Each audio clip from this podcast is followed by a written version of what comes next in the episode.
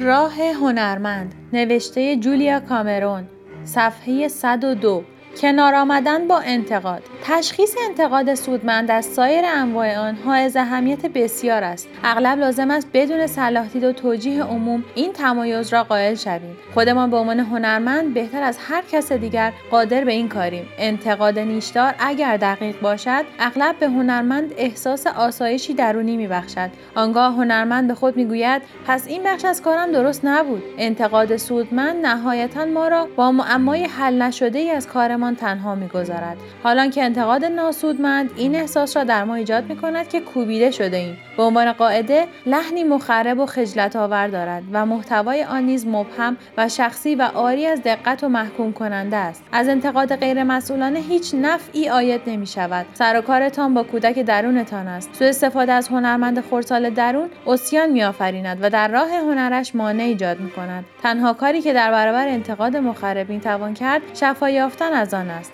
راه هنرمند چند قاعده سودمند برای کنار آمدن با هر گونه انتقاد دارد که در اینجا می‌خوانید. یک تمامی انتقاد را بشنوید و آنگاه تمامی آن را کنار بگذارید. دو برای خودتان فهرست یا یادداشتهایی از مفاهیم یا عبارتهای آزارنده تهیه کنید. سه بنویسید کدام مفاهیم یا عبارتهای آن سودمند به نظر می‌رسد. چهار لطفی استثنایی را در حق خود روا دارید. مثلا مقاله ستایشگری را که قبلا دربارهتان نوشته شده بخوانید یا تحسینی را به خاطر آورید. 5 به خاطر آورید که حتی اگر اثر هنری بسیار بدی هم به وجود آورده باشید شاید برای گام بعدیتان ضروری بوده است. 6 دیگر بار به انتقاد بنگرید. آیا شما را به یاد یکی از انتقادهایی میاندازد که در گذشته شنیده اید؟ به ویژه انتقادهای شرمآور دوران کودکی نزد خود اعتراف کنید که این انتقاد یادآور اندوهتان بر زخمی دیرینه است. 7 برای منتقد نامه ای بنویسید. نامه ای که به احتمال زیاد ارسال نخواهد شد و از کارتان دفاع کنید. همچنین نکات سودمند انتقاد را چنانچه نکته سودمندی در آن یافتید مورد اذعان قرار دهید. 8 دوباره به زین اسب بچسبید. بیدرنگ متعهد شوید که به کار خلاقی دست بزنید. 9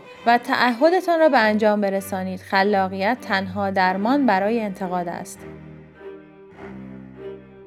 برای ارتباط با ما آیدی صوفی underline کاپل را در اینستاگرام جستجو کنید.